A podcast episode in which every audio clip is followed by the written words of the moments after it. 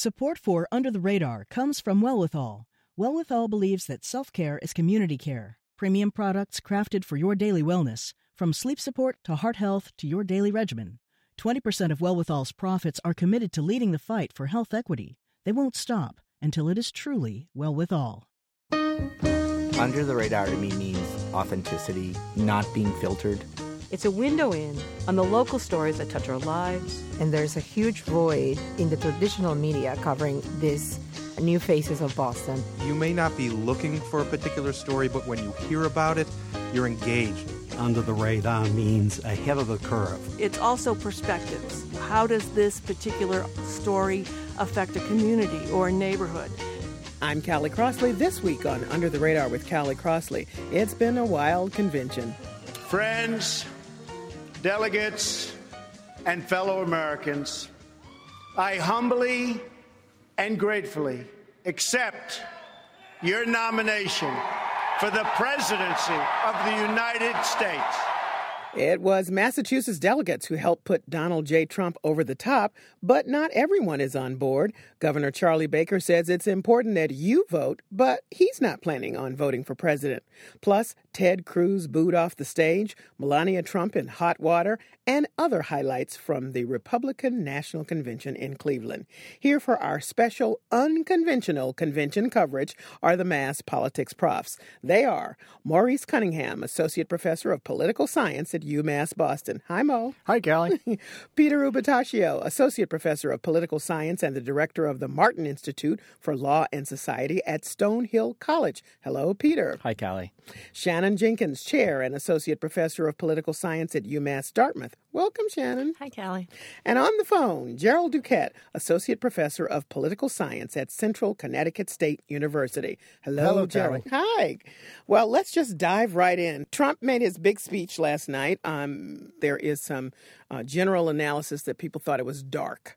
Um, and that uh, with with uh, sort of without hope that he presented a state of the union and the nation that people thought was maybe extremely depressing, but hey, you haven't had a chance to uh, um, listen to it and think about it in a more contextual way. Peter Ubertaccio, how did you see it? I agree completely, and, and it demonstrates what we've learned about Donald Trump um, during this entire season. He's unwilling, has no desire to pivot to a general election strategy. His entire focus has been on um, uh, doubling down on his base, which looks like it is angry white men without a college degree. That's where he gets his highest levels of support. And he's using uh, fear tactics to try to ensure a high turnout among that group. He, he, there is very little in that speech uh, that would appeal to anyone outside of his base of support. And uh, having listened to and watched uh, sometimes in person uh, acceptance speeches from nominees, I would agree that it is the darkest, uh, most fear filled uh, acceptance speech in modern American political history. All right, let's take a listen to what he said to, you know, um, so that people can understand what you're saying in response to it. And this is Donald Trump in his speech talking about the state of the world. After 15 years of wars in the Middle East, after trillions of dollars spent and thousands of lives lost, the situation is worse than it has ever been before. This is the legacy of Hillary Clinton death, destruction, terrorism, and weakness. So, Shannon, um, do you agree with Peter after hearing a little bit of Trump again and, and Peter's assessment of it? Oh, absolutely. You know, it was interesting to me because it was a long speech, right? One of the longest speeches we've had in modern convention history. Yet it was it was completely lacking in any specifics. It was all vague negativity designed to stoke fear and appealing to a small group of voters. There was some half-hearted attempts, I think, to reach out to other voters, but because there were no specifics about how he was going to help those groups, LGBTQ folk, you know, uh, women, you, you couldn't. Ha- they didn't have anything to latch onto. So if he's going to try to broaden the base, he's got to get into specifics, which he seems unwilling to do. Um, and so I don't think he was successful in doing any of that. It was just stoking the fear among his current base of, of, of voters. But Mo Cunningham, some people would say your acceptance speech, you don't have to really have specifics. This is your chance to sort of set the tone for what you want, and then on the trail now you're going to do all the specific things. Um, and so, in that way, he was presenting not so much um, a dark perspective, but a real perspective that a lot of people are living. Well, he certainly did set the tone, but uh, a leader does more than reflect uh, who we are. Uh, a leader conveys to us what we can be. Uh, in this speech, uh, he he talked about what we can be is fearful and more fearful. And you know, uh, when I take the oath of office, everything will be relieved. Well, that's just foolishness. Uh, an American president, in particular, uh, has the opportunity to be educator in chief. Uh, in, in, the dark days facing our existential crisis of the Civil War, Abraham Lincoln called for us to resort to the better angels of our nature. There's none of that in Donald Trump at all, and it is deeply disturbing how do you all respond to his saying, I alone can fix it? Some people took that as um, a direct quote from the Bible, if you will, but I mean it in this way uh-huh. that um, it, he means I alone can fix it, and without regard to the fact that he will be working cooperatively in a system of government that's set up specifically to work with a Congress and um, and Callie, and he has no idea how a bill becomes a law. Okay, there you go. All I right. mean, and he and he has no intention of figuring it out. Okay. Right? And when he wants to tell you how he's going to do something, he, he just says, believe me. For, well, for Donald Trump, believe me is an explanation. So, did, Jerold, did you hear, did the darkness, or, or what some are calling dark, tone of the speech bother you? It's just exactly it is. In fact, the horse that brung him. It's uh, he's just sticking. He's basically assuming something that a lot of political scientists believe that this is a base, you know, building election. There's no there's no swing voters. It's just about getting all your people out, and so he's just focusing on that. He's made the assumption, I think, that his message is what it is, and it captures it would capture sufficient number of voters as long as they get him out. Okay. Um, now I know as others have. Um, he said law and order, you know, a billion times during the speech, and not a billion, but uh, quite a lot. And some heard that as if you're saying law and order, and and at every opportunity he raised up the police officers, you know, going to the states where they were killed and the, the recent killings, and saying we have to stop this, blah blah blah didn't appear to be saying anything else about other kinds of killings going on and what he might do there or how he felt about it. And so some heard law and order as particularly divisive. Jerold, let me go back to you because you were seem to be going in that direction. How did how did you hear that? Well, that's exactly right. He mm-hmm. knows who his voters are, and he's going to speak directly to them and to their prejudices throughout. That's what he's always done. I would I would agree that there were some ham-fisted efforts to say that you know that minorities and women, etc., you know, believe me, I'll be good for you. You know, so those were sort of silly, almost uh, pro forma gestures. But the reality is, throughout the speech, he was continuously just talking to the base we all know he's talking to white men without a college degree. Okay. Anybody else want to add to this? Well, it also just flies in the face of, of facts. Crime is uh, remains at all time lows, and uh, and and and now there are real issues mm-hmm. uh, with.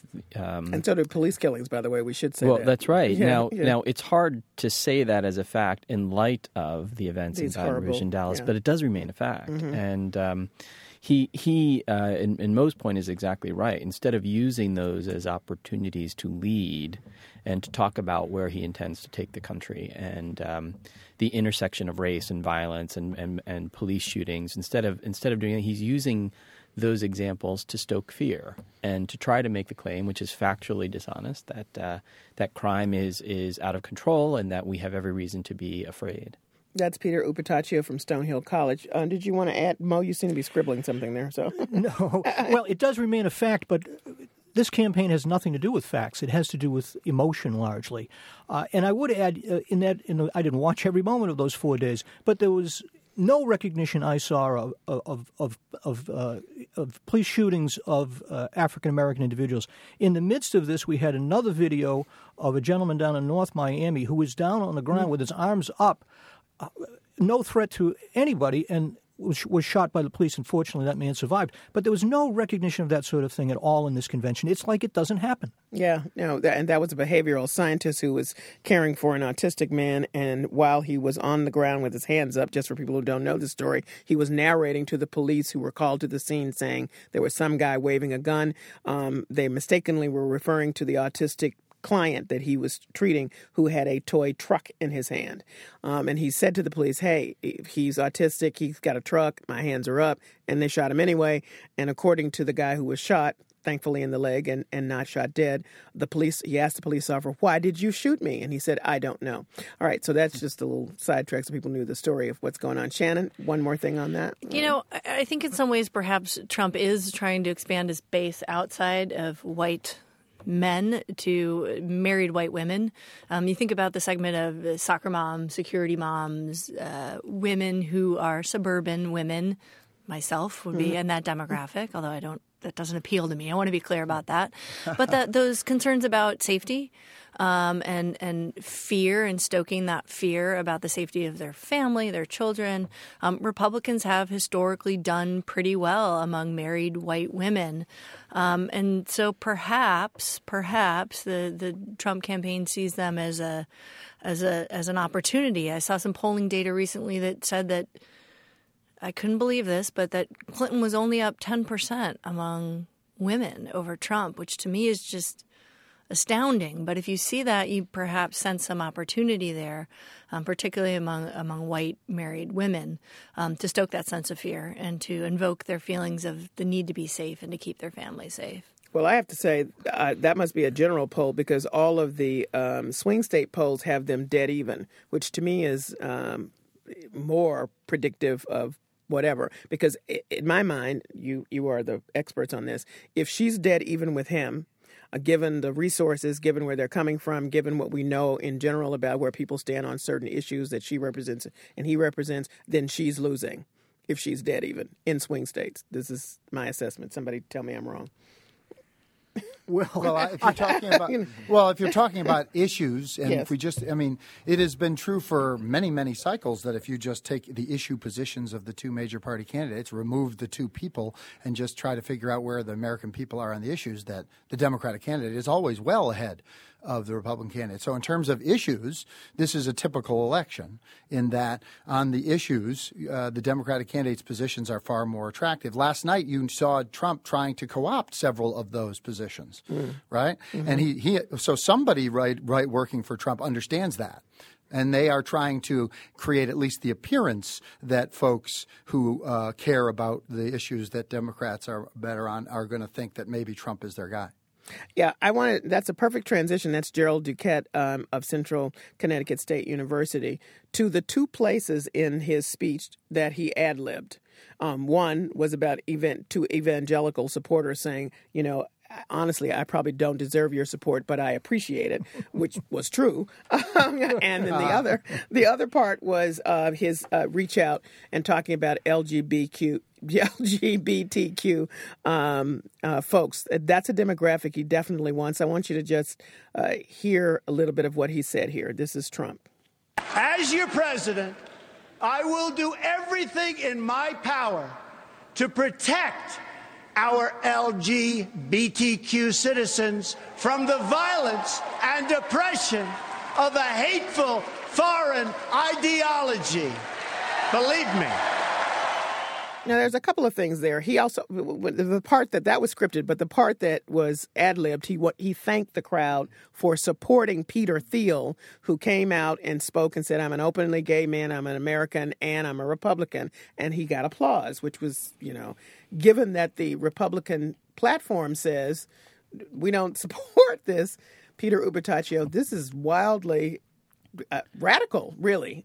Well, I think probably not not not so radical. For one, in, so? no, I don't. I mean, uh, uh, Thiel's not the, the, the first uh, gay person to speak at a Republican convention. Openly gay? I suppose. Yeah, well, right, no, he's not the first. Not at all. Um, okay. uh, it, it is something for that party that uh, when he spoke, the Texas delegation didn't bow their heads in prayer as they had done before when an openly gay person spoke from the platform. So I guess that that is progress.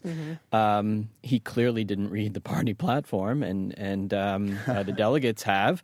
Uh, uh, I, I don't think that, that that is going to do anything in terms of how that community votes.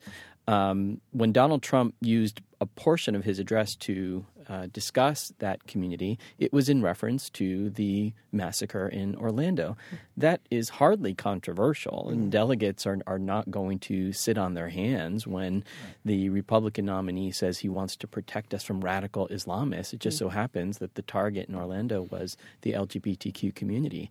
Um, it, he wasn't he wasn't praising that community. He wasn't talking about how inclusive the Republican Party is, and so then to then thank them for uh, applauding his uh, the com- the kind of comments he's made this entire campaign is, I think. It's a stretch in my mind to, to suggest that that means anything in terms of the Republican Party. I don't. Donald Trump has, uh, unlike other Republican nominees, he has not used uh, gay rights or gay marriage as a wedge issue in the way that that previous um, nominees have. So I think again that's telling, and that may come from the fact that he's he's his background is in business, where this is not the visceral issue that it is in say evangelical politics.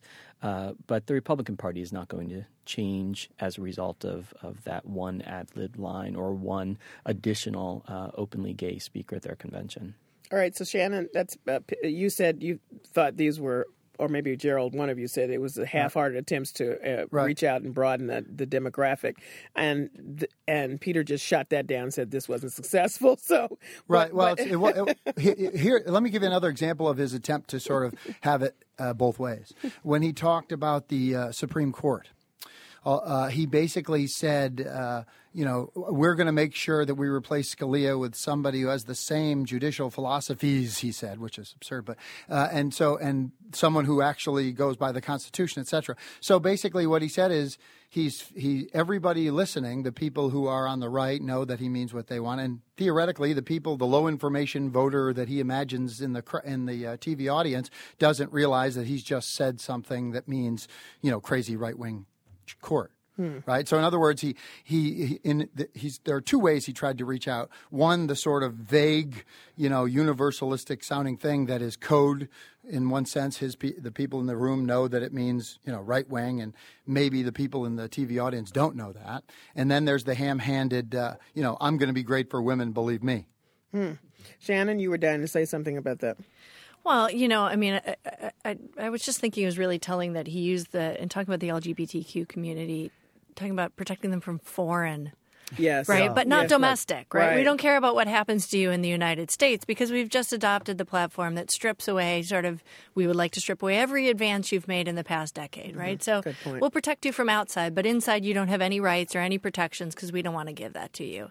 And I mean, who's going to who's going to say boo, I want, you know, people killed by, you know, foreign terrorists. Of course they're going to cheer for that. That's an easy cheer for them. And so it's it's it's not going to move anything but it it it, it creates this fuzzy, you know, look for him among low information voters. Oh, he does care about those people. When people who know know he know that they don't.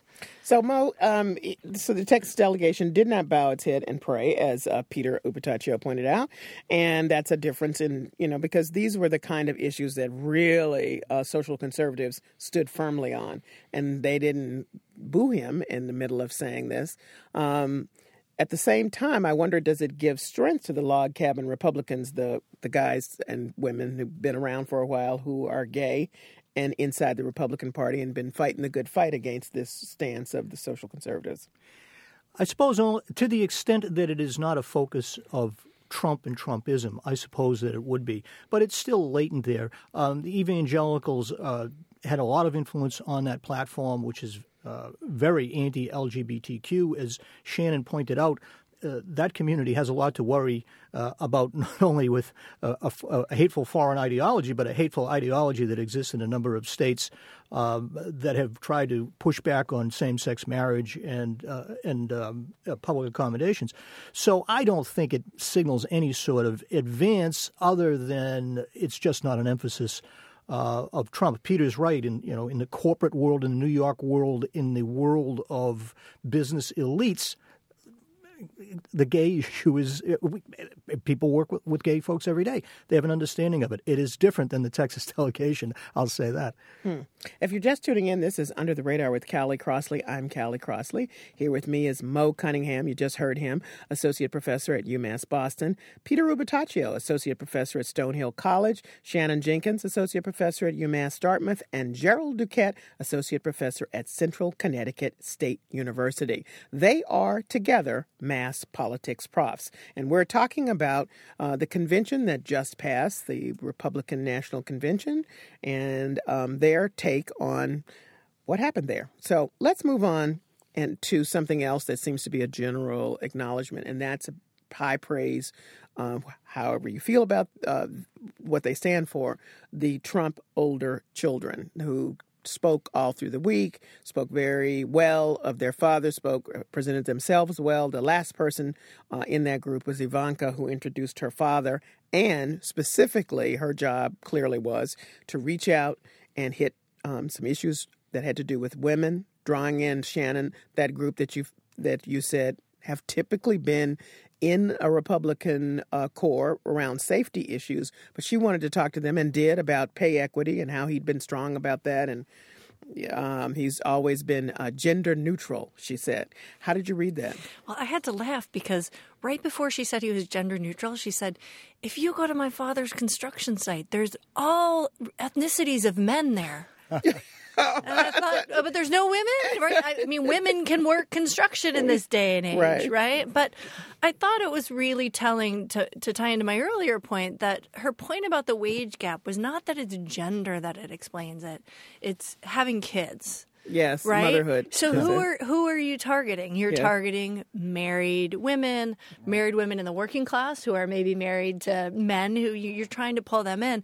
And and I also thought it was very telling that it seemed very confusing to the floor. Right? She said, "My father is going to make childcare more affordable," and they thought. do do I clap?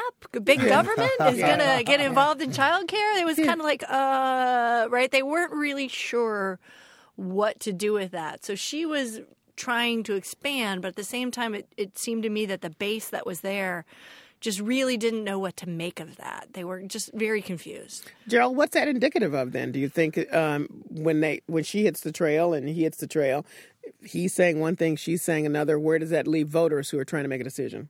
Well, uh, they assume that they can try to be everything to all people. They assume that they can go to uh, audiences who, for other reasons, are predisposed to like Trump, but have a problem with his hard edge social conservatism or whatever. And so they send Ivanka to that group.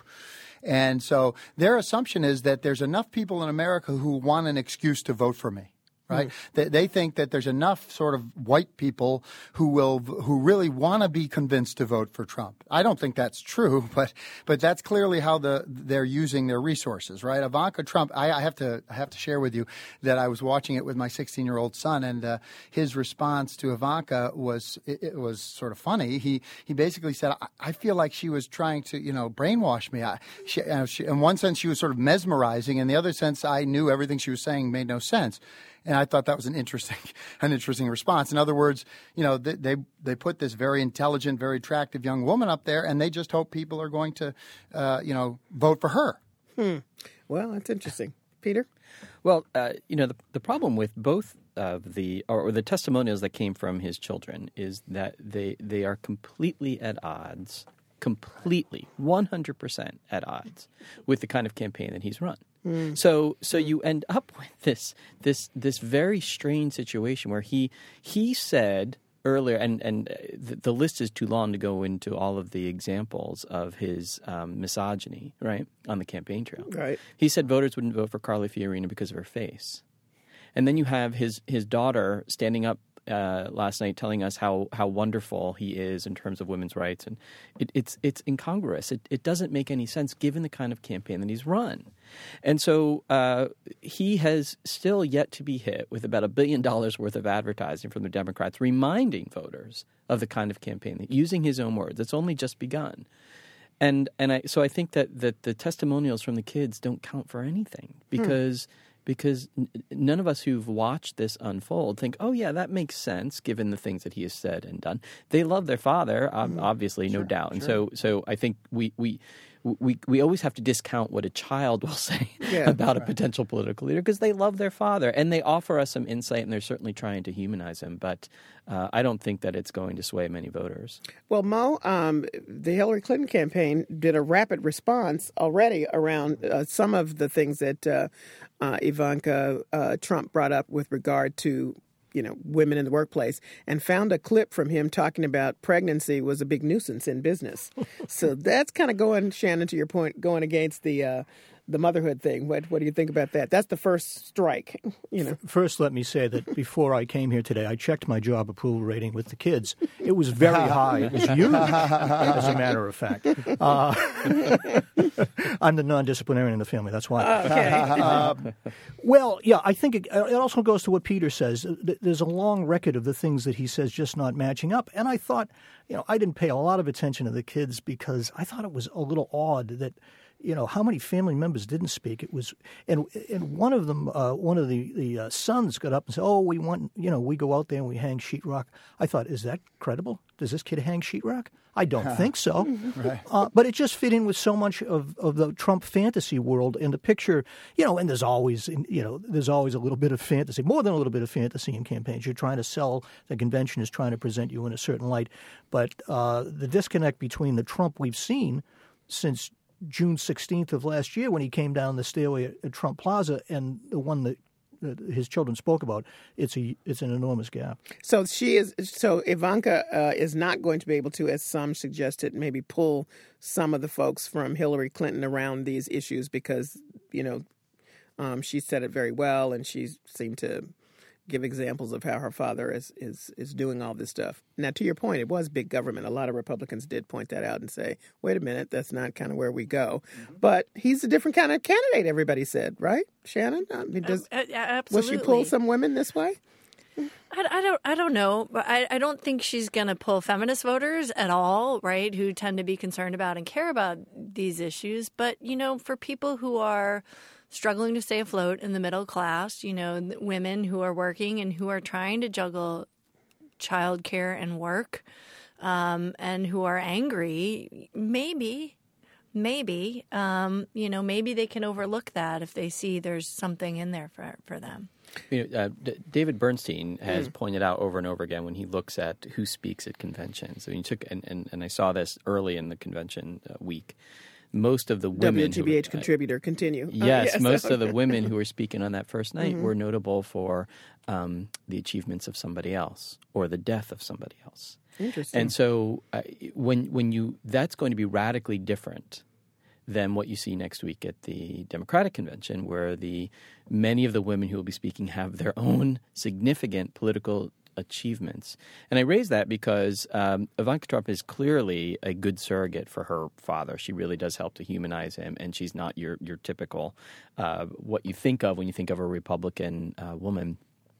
But the, the the women who are backing Hillary Clinton have their own political organizations. They have their own get out the vote operations. They know how how this is done, and so those tactics on the ground are going to count for a lot more than clips here and there of Ivanka Trump. She's not going to be doing a lot of of uh, get out the vote, uh, you know, uh, uh, uh, canvassing or, or the kind of uh, hurly burly of politics that gets people to actually turn out on election day. And so that's why another reason why I think her appeal is going to be extraordinarily limited. But I, I would be remiss if I didn't point out that Joni Ernst, Senator Joni Ernst, or is she a congressperson? Senator. Senator, Senator. Um, did speak, and you know her achievements are her own, whether you like them or not. But so she definitely now she spoke out of prime time. It was weird, very strange. Uh, okay, to an empty hall, and Yeah. and she's from a, a really important swing state. So That was the very convention bizarre. planning here was Yeah. uh, the just south mismanagement of is amateurish. To, Yeah. the, the mismanagement of the convention is an important indicator of Trump's leadership style.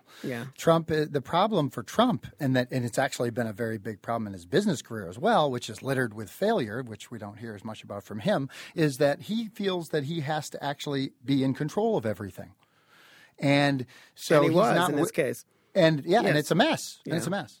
Well, I want to say that. I want to also say Ivanka Trump did build her business herself. She's a very good business person. So don't people be writing any of y'all. it's very different I- than me yeah. building a Yeah. business starting from Listen. nothing. When you have When you're a millionaire, money, you it's a little I, easier. I get that, but her businesses could have gone down into the toilet too, and they have not. She's she's expanded very well into many. She's done that multiplicity thing where she's figured out the market and done so. So, got to say she's that very smart and she's very talented. But I think hmm. I think when when parents can hand you I get that. millions Trust of me. dollars to get you started, uh, that's why we were discussing Let's earlier. say this. Maybe I'm she, saying she didn't blow it, and Maybe she she's built on it, Maybe she's know. better than her father, right? Her father was Right. given a bunch of money, and if he had just put it in an index fund, Right. they, people say he'd be worth more than he is. Not true for her. So let's give her credit for that. I'll I'm give you that, giving you. Callie. I'm giving you. I'm giving her some credit because she does know her business. Businesses. She's done very well with that. Okay, so Mo talked about a fantasy world. Jerold talked about you know mismanagement. I think the there are two huge examples of that during this camp during this uh, convention. Let's go back to the early day part of the week and Melania Trump speech this was just incredible to me. Um, if if people are listening and have been under a rock, uh, Melania Trump and whomever helped her with her speech lifted whole sections of Michelle Obama's speech. I mean, of all people to live in 2008. You don't believe me? Let's listen to the clip. Barack and I were raised with so many of the same values. Like, you work hard for what you want in life, that your word is your bond, that you do what you say you're going to do. My parents impressed on me the values that you work hard for what you want in life, that your word is your bond, and you do what you say and keep your promise. We want our children and all children in this nation to know that the only limit to the height of your achievements is the reach of your dreams and your willingness to work hard for them. Because, because we want our children in this nation to know that the only limit to your achievements is the strength of your dreams and your willingness to work for them. All right, there's more, but you get the drift. I I was just completely flabbergasted um, about a couple of things. Just want to put on the table that she said herself to Matt Lauer. I wrote most of the speech myself. I don't know why she felt she had to do that. Everybody knows speechwriters do it. The speechwriters in question, according to a very detailed story uh, by the New York Times, did write a speech for her. Then they never saw it again in any version until on TV with the rest of us, and it had been changed by a friend of hers who's an ex ballerina and an English major. And uh, apparently, the ex ballerina English major uh, was looking for pieces of former speeches that would express the kind of things that Melania wanted to express, put that in a draft, and then it ended up in the real speech, and the rest, as they say, is history. She did not get fired, for people who were wondering. well, I mean, it, it, it's I, I felt quite badly for her. Obviously, there the she she felt um, it was really heartfelt moment talking about her husband, which she clearly uh, admires and loves. And um, as you know, this was her big introduction to a national audience. Uh, it's amateur hour. That that's what the Trump campaign has been. Uh, they they don't do their homework. Uh, I don't know that a, a, a speechwriter or team should have been fired over over mistakes such as this. I do think that their response was telling. She obviously didn't write it herself. That is a Trump family trait. He didn't write his book, The Art of a Deal, uh, of the Deal. Uh, didn't even come close to writing it. It was done completely by uh, a ghostwriter who's been very vocal about that of late. Um, you know, I, I, I can I can understand how those things happen, and, and looking at student papers every semester, Mm. I I get it. I, I hope that the people who are at the level of, uh, of presidential nominees uh, speech writing team are a little more advanced on these issues and understand the importance of making sure that you you're checking, fact checking, and then checking to make uh, make sure that there's nothing that's been pulled. Um, but I think their response indicates to me that he surrounds himself with amateurs who don't know how to do their job. She, they, this that team had one job, yes, uh, to prepare this kind of speech to introduce. Uh, uh, his wife uh, to a national audience, and they completely failed. And Jerold, I just want to say this: she has a good story. She didn't have to borrow from Michelle Obama. She could talk about her own life. I'm the immigrant. You think he doesn't like immigrants? He's married to one. Here's right. my deal. Why right. did they go? I don't get it. I don't get it. I don't get it. Well, I think it's really as simple as Peter is telling us it is. It's just incompetence uh, it's incompetence. And the problem is that they're not worried about that type of incompetence because their base doesn't care about this weird word plagiarism that they can't spell. Oh God. okay. So I mean in reality they are there are they're going to be careless in many ways, but the response is going to tell you whether the thing they were careless about is something they care about. Hmm. And clearly, they don't care about getting everything right and truthful. Clearly, they don't care about the details. So when those things go awry, they'll just, you know, do exactly what they did, especially because they know that the people that they're preaching to are already with them. So it's not going to hurt. In fact, they can try to spin it. You're picking on my wife. This is, you know, liberal elites talking about mm-hmm. this fancy intellectual property. In other words, that he can spin this as a as a culture war, you know, episode. Well, Mo, I, for me, and or Shannon, I see you, you want to jump in on this. Let me just say, um, it's deeper than that because now you're stealing from a black woman. So now you got you guys got have a number of racial issues you need to address. So right away, you hate the Obamas. So there's like you know another whammy on that. Right. It's just eh, the it, the onion keeps unpeeling and it gets worse and worse. Right, but I think to go back to Peter's point, right? There's a reasonable explanation for this. The speech changed hands several times. Right, right. right? I have a 13 year old. I tell him when he messes up, he'll go, What? Uh, and I'll yeah. say, What's your go to? Your go to is, I'm sorry, I messed up. And if they had wanted to diffuse the situation in the morning, an organized operation would have said, we're really sorry. The speech changed hands several times, and in the changing of hands, we didn't realize that these were actual quotes. That's it. End of story. Yeah. That they chose not to do that in some way suggests to me, like, you know, Trump tweeted later, oh, the most attention to a first lady speech ever. That they kind of want this attention. They want it. Their base feels like the liberal media is out to get mm. Trump. And right, here's right. an example of the liberal media using this big word that we don't understand, attacking poor Melania. So I think they may have stoked that a little bit, right? And, and instead of just saying, whoops, sorry, that diffuses the situation. Well, Paul, they could have. Paul Manafort, uh, Mo, flat out said uh, she did not plagiarize. She had similar thoughts.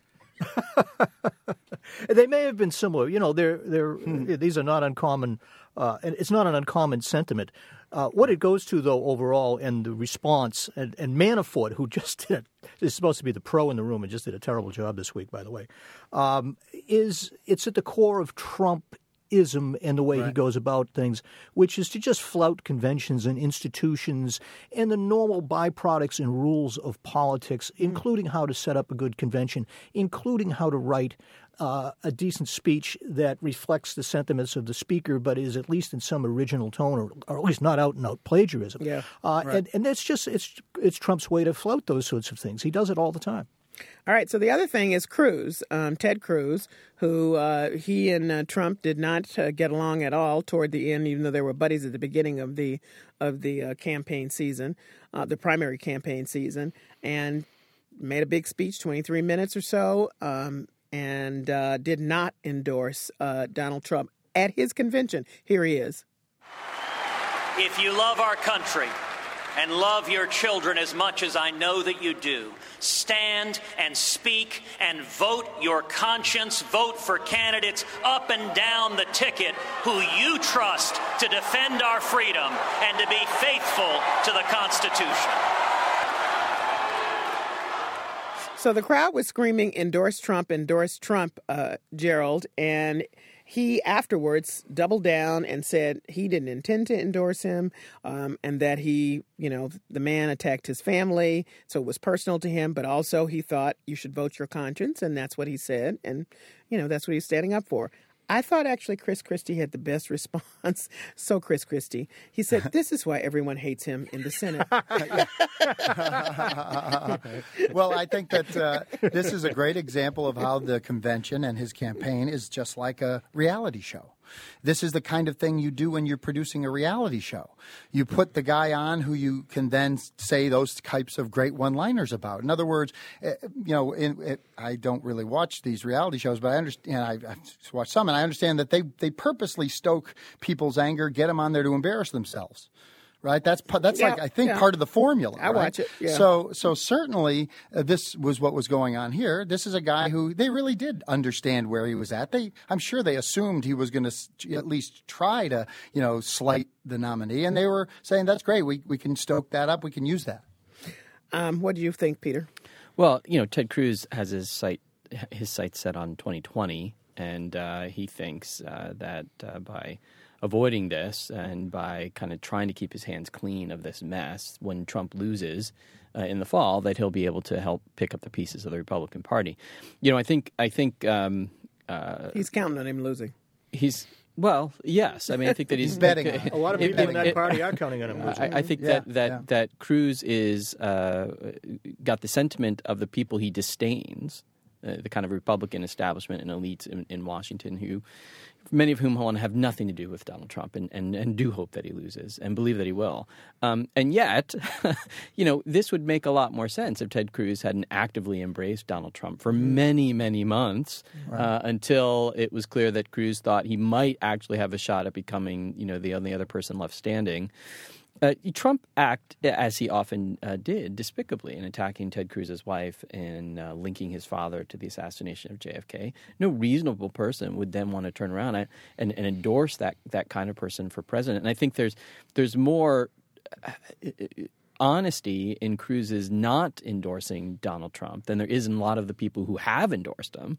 Uh, you know, the, the Marco Rubios or, or, or Paul Ryans who you you know want to forget everything that Trump has said and everything that he stands for and still want to endorse him. But again, you know, we're talking about Ted Cruz here, and uh, uh, this isn't going to. There's nothing that Ted Cruz can do now in his career to endear himself to his colleagues, and uh, this just becomes another issue for them to use against him. Okay, all of that may be true, uh, Peter Ubertaccio of Stonehill College, but Shannon Jenkins of UMass Dartmouth. Let me ask you this way: you can feel all that, be mad at him personally, not endorse him, not vote for him, and not go to his convention and say it.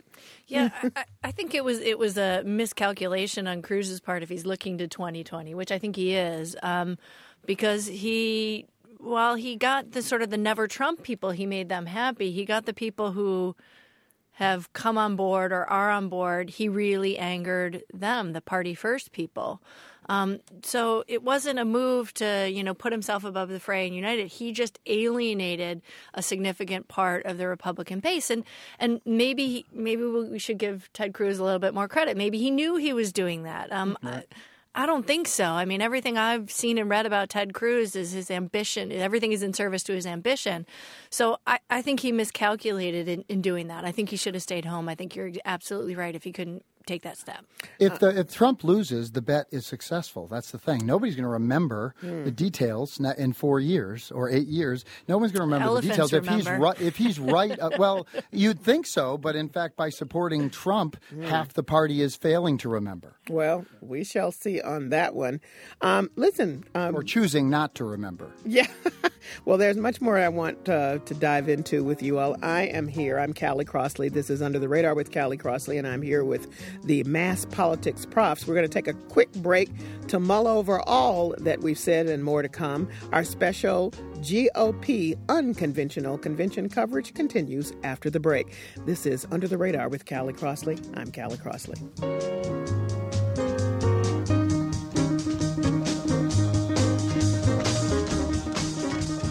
This is Under the Radar with Callie Crossley. I'm Callie Crossley. Here with me to continue our special coverage of the Republican National Convention are four of the five mass politics profs. They are Mo Cunningham, Associate Professor at UMass Boston, Peter Ubertaccio, Associate Professor at Stonehill College, Shannon Jenkins, Associate Professor at UMass Dartmouth, and Jerold Duquette, Associate Professor at Central Connecticut State University. So we've dispatched with Ted Cruz and what some call, at the very least, um, tacky, if not disloyal, appearance at the Republican National Convention. Uh, let's circle back to talk about the attempted, some say half hearted attempted outreach or expansion um, to other communities. And what many at this point have called a abject failure in doing so, primarily by putting on uh, folks of color who spoke to a very narrow base demographic and actually annoyed some of the other black delegates who were there. There are about 18, I think, official uh, Republican uh, delegates at the convention, and some of them complained bitterly about the tone of the speakers, the African American speakers. Here's one. This is Sheriff David Clarke of Michigan. I would like to make something very clear. Blue lives matter in America. So now the crowd went wild, uh, as many have pointed out. That's a mostly white crowd um, speaking about this. Nobody's uh, saying that some of what he said people wouldn't agree with, everybody wouldn't agree with, but he has a kind of a harsh take and one that uh, any number of African American folks say is really out of touch with the community. He's, uh, I've forgotten his title, he's a uh, sheriff or sheriff, yeah. a sheriff uh, in Michigan, and he's a frequent guest on Fox uh, as an, um, I mean, antagonist for anybody who looks to be African American, not saying what he says. And uh, so the delegates there, who obviously are there, they support Trump, uh, were feeling, you know, that's not fully representative of you know who we are and what we want to have said and it certainly doesn't allow us a chance to say here's why we're black and republican and why you should be supporting trump um, jerold um, you're ta- sure. i'll let you start well the, the, all of the outreach efforts uh, that we sort of find and claim to be outreach efforts are really just uh, I mean, they can't be dumb enough to believe that they're going to succeed in outreach to minorities. So what they are doing is they're providing their sort of white base with a, something that they can use on the internet and in their uh, conversations. No, he's not racist because of this. No, he's not. In other words, they're providing some uh, sort of semblance of uh, diversity so that that is a weapon in the rhetorical arsenal of all of his surrogates. You can't call him anti-immigrant. His wife's an immigrant. Whatever the case may be, it's really not designed to protect to actually mobilize minorities. It's designed to make the people that he's already got feel better and have something that they can say when their liberal friends uh, make fun of Trump. Mo? Well, yeah, and it's thematic. Um, you know, one of, after the 2012 campaign, the GOP did a sort of post-mortem report uh, what do we have to do better to win the presidency? And one of the key findings was we must do better with uh, Latino voters and other minority voters, but primarily Latino and Asian Americans. Uh, they do nothing for that. I mean, it's worse uh, after the tirades about immigrants right. that he brought forth again last night. So uh, I, I, think I saw a figure recently that he, he would have to win something like now 70% of the uh, white vote. that's an awfully high number because he's done that party has done nothing and, in fact, has dug themselves a deeper hole with respect to minority voters. What's interesting, and I want to point this out, Shannon, before you weigh in, um, uh, outside the convention center, going into the convention, was a group of Asian Americans, Chinese for Trump. Um, there are these two women. Oh God, black people um, who are running around the country who are almost do like a show for Donald Trump. They appear before he speaks in many places and he says, Here are my African Americans and they're great and they love me. And then there's this other guy who um, was almost in a fistfight with Bakari Sellers on CNN uh, a couple of nights ago in trying to discuss, you know, as Bakari says, can't we, can't I, as a black man, tell you I'm concerned about what is happening in terms of targeting black men, unarmed black men on the street, and also support uh, police officers. Why is that, you know, not a both and situation? And why are you all approaching this as though whatever? And the guy said to him, um, this is one of his ministers, said, I don't have to know the details of what Donald Trump is going to do for African Americans. I am certain he's going to do something. There you have it, Shannon. You know, I, I, can't I can't really comment on the minority speakers because I didn't watch every single hour of the convention, and so I didn't see any. At one point, some guy came out and he was really really tan. I'm like, oh. I think I, I, think, and I was like, oh no, oh. he's just tan. like I I didn't see anything, and and that is very telling that that I don't think minorities in their community saw their their experiences and their lives reflected in that convention at all. And I and I have to except say, as a problem, right? And I have to say, uh, this morning on Facebook, you know, you get into some of these discussions. Uh, one of my Republican friends told one of my black friends, you know, you should you should talk to Shannon. She's a professor about what minorities need. And I said. Did you just tell a black person to ask a white person what's best for the minority community? Really? But I think that's really very telling that you don't really know what your interests are. We're going to tell you what your interests are. And I don't see how that's anything but completely alienating. There's just no, I just don't see it, it being successful. And I just want to add that, um, Peter, did you want to add something to that? Well, uh, our colleague, uh, um, John Berg uh, from Suffolk University, pointed out yesterday that uh, he was at the 1972 Democratic Convention in Miami, where, and George Wallace was there. And George Wallace had more black delegates yes.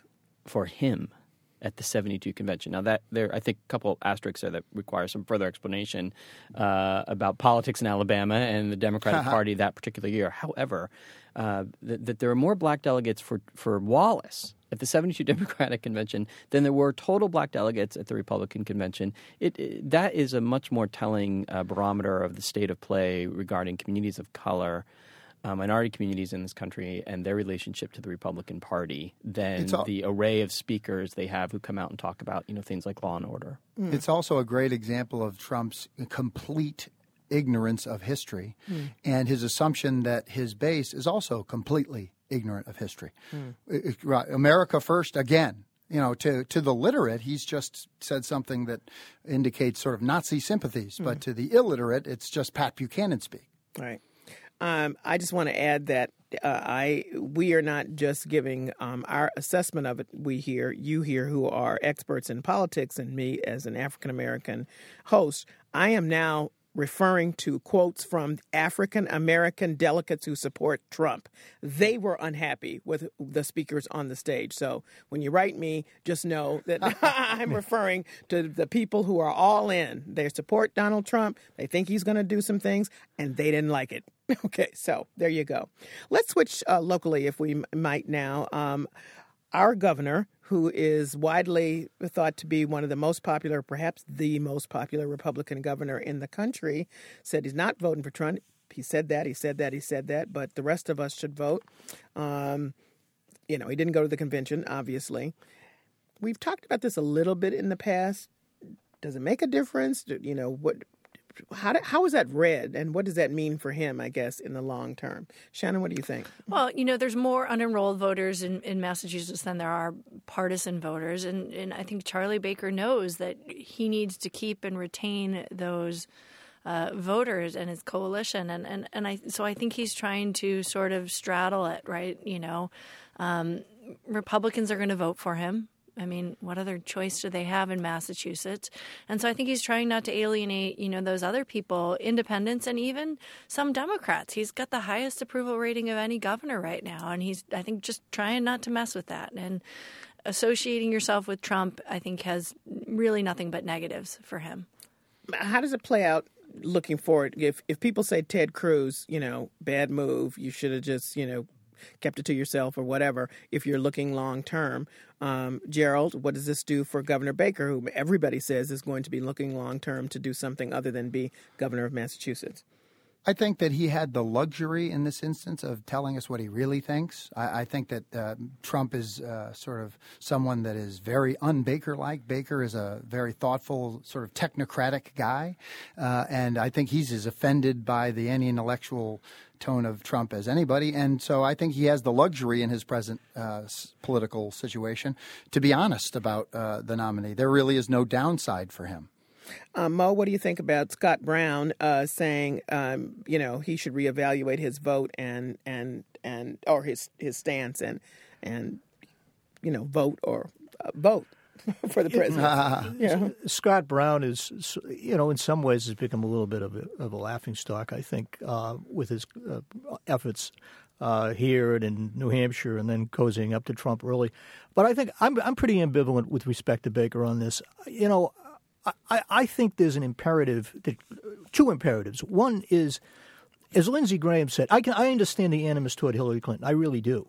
Uh, that Republicans feel, and a lot of people feel. But as Lindsey Graham said, you know, at some point, love of country has got to be more important than hatred of Hillary. Mm. And this is and this is a case where I think there's an imperative against Trump, and there's an imperative to get this party back to planet Earth. And, and, and it has no signs of returning to planet Earth. Baker is one of the few people, I think, uh, who could start to move it back and uh, I think it's a missed opportunity for him. I understand it politically, but I think it's a missed opportunity. I'm, I'm pretty ambivalent about it. So, Peter, let me just follow up with that and say you've uh, spoken about the fact that there's no competition in a lot of these local races uh, throughout the states, and we talk about impact on down ticket. If he says I'm focusing on down ticket, what can that have any impact on that? Well, mm-hmm. it, it might. I mean, there, there might be uh, some negative consequences for the Republican Party this fall in Massachusetts um, due to the expected high voter turnout and the anti-Trump vote, I think, I think which will be significant. Remember, Mitt Romney lost this state by a historic margin, and he was a former governor. I don't think Donald Trump is going to do much better than that. And uh, at some point, that starts to impact down ballot races. Right? Mm-hmm. Was, when Romney was governor, he tried to to recruit and run all these Republican candidates around the state in the same year that uh, John Kerry was the Democratic nominee. Uh, it didn't turn out very well. Um, the trouble is that the the state Democratic Democratic Party here has really done a horrible job at recruiting candidates to challenge Republican incumbents. And given that there are so few of them, you might think that uh, they, they could have done a, a, somewhat better job at, at getting good people to run against you know folks like Geoff Diehl, who is who is Donald Trump's biggest cheerleader in Massachusetts, and the Democrats have failed uh, completely to do that. So I suspect the legislature, the balance in the legislature after this fall's election is going to look very similar to what it does now. There's maybe a few upsets, not many. There are no Republicans of note running for Congress. That's not a surprise. That has nothing to do with Donald Trump's uh, ascendancy. They, they just don't have any strength there. You know, I think that Charlie Baker, I, I agree with Mo. I think that, that it is a Herculean effort to want to move your national party. It takes a lot of time and focus and energy and, and I think it's a very difficult thing to do, and the chances of success, given the, the, the trajectory of that party, are not high. And Baker is shying away from that fight, and he needs Democratic voters. That's that is, I think, part of the dilemma for him. He needs Democratic voters, and and um, I'm not sure how this how this plays out. He he is trying to straddle this. At some point, it becomes false equivalency. He doesn't think Trump has temperament. He thinks Hillary's got these other issues, as if those issues are the same. And I think uh, what, what's his, what has emerged, and, and Lindsey Graham has given voice to this and some others, is uh, they don't like Hillary Clinton's policies. But but do you think you can work with Hillary Clinton? Or do you think you can work with Donald Trump? these aren't they're not equivalent. Mm-hmm. Their issues are not equivalent. And I think that uh, if I'm if I'm Charlie Baker and his team, I'm worried that people start to think about that more and more often going into this fall. Uh, I just want to add I gotta one more stop thing. you because I'm out of time. So oh, I gotta. I know, bummer. but see, you'll be back next week. Uh, we, we, uh, we, have to leave it there right now because um, I want enough time to, t- to let everybody know that you will uh, join me again next week as we deconstruct construct the Democratic National Convention and allow Jerold to say whatever he was going to say right there about Charlie Baker's non. Oh, now I got to write it down. Yeah, now you got to write it down. All right, so thank you all for your great insight uh, in joining me today. Thanks, Callie. Thank, Thank you. for having us. Um, I've been with the Mass Politics Profs, and they are Maurice Mo Cunningham, Associate Professor of Political Science at UMass Boston, Peter Ubertaccio, an Associate Professor of Political Science and the Director of the Martin Institute for Law and Society at Stonehill College, Shannon Jenkins, Chair and Associate Professor of Political Science at UMass Dartmouth, and Jerold Duquette, Associate Professor of Political Science at Central Connecticut State University. Well, that's it for this edition of Under the Radar with Callie Crossley. Join us next week at 6 p.m. for the stories you may have missed. In the meantime, you can find our show and links to stories we discussed today on the web at news.wgbh.org slash UTR. You can download our show podcast on iTunes. I'm Callie Crossley. Our engineers are John Parker and Doug Sugarts. Catherine Whalen is our producer. Under the Radar with Callie Crossley is a production of WGBH.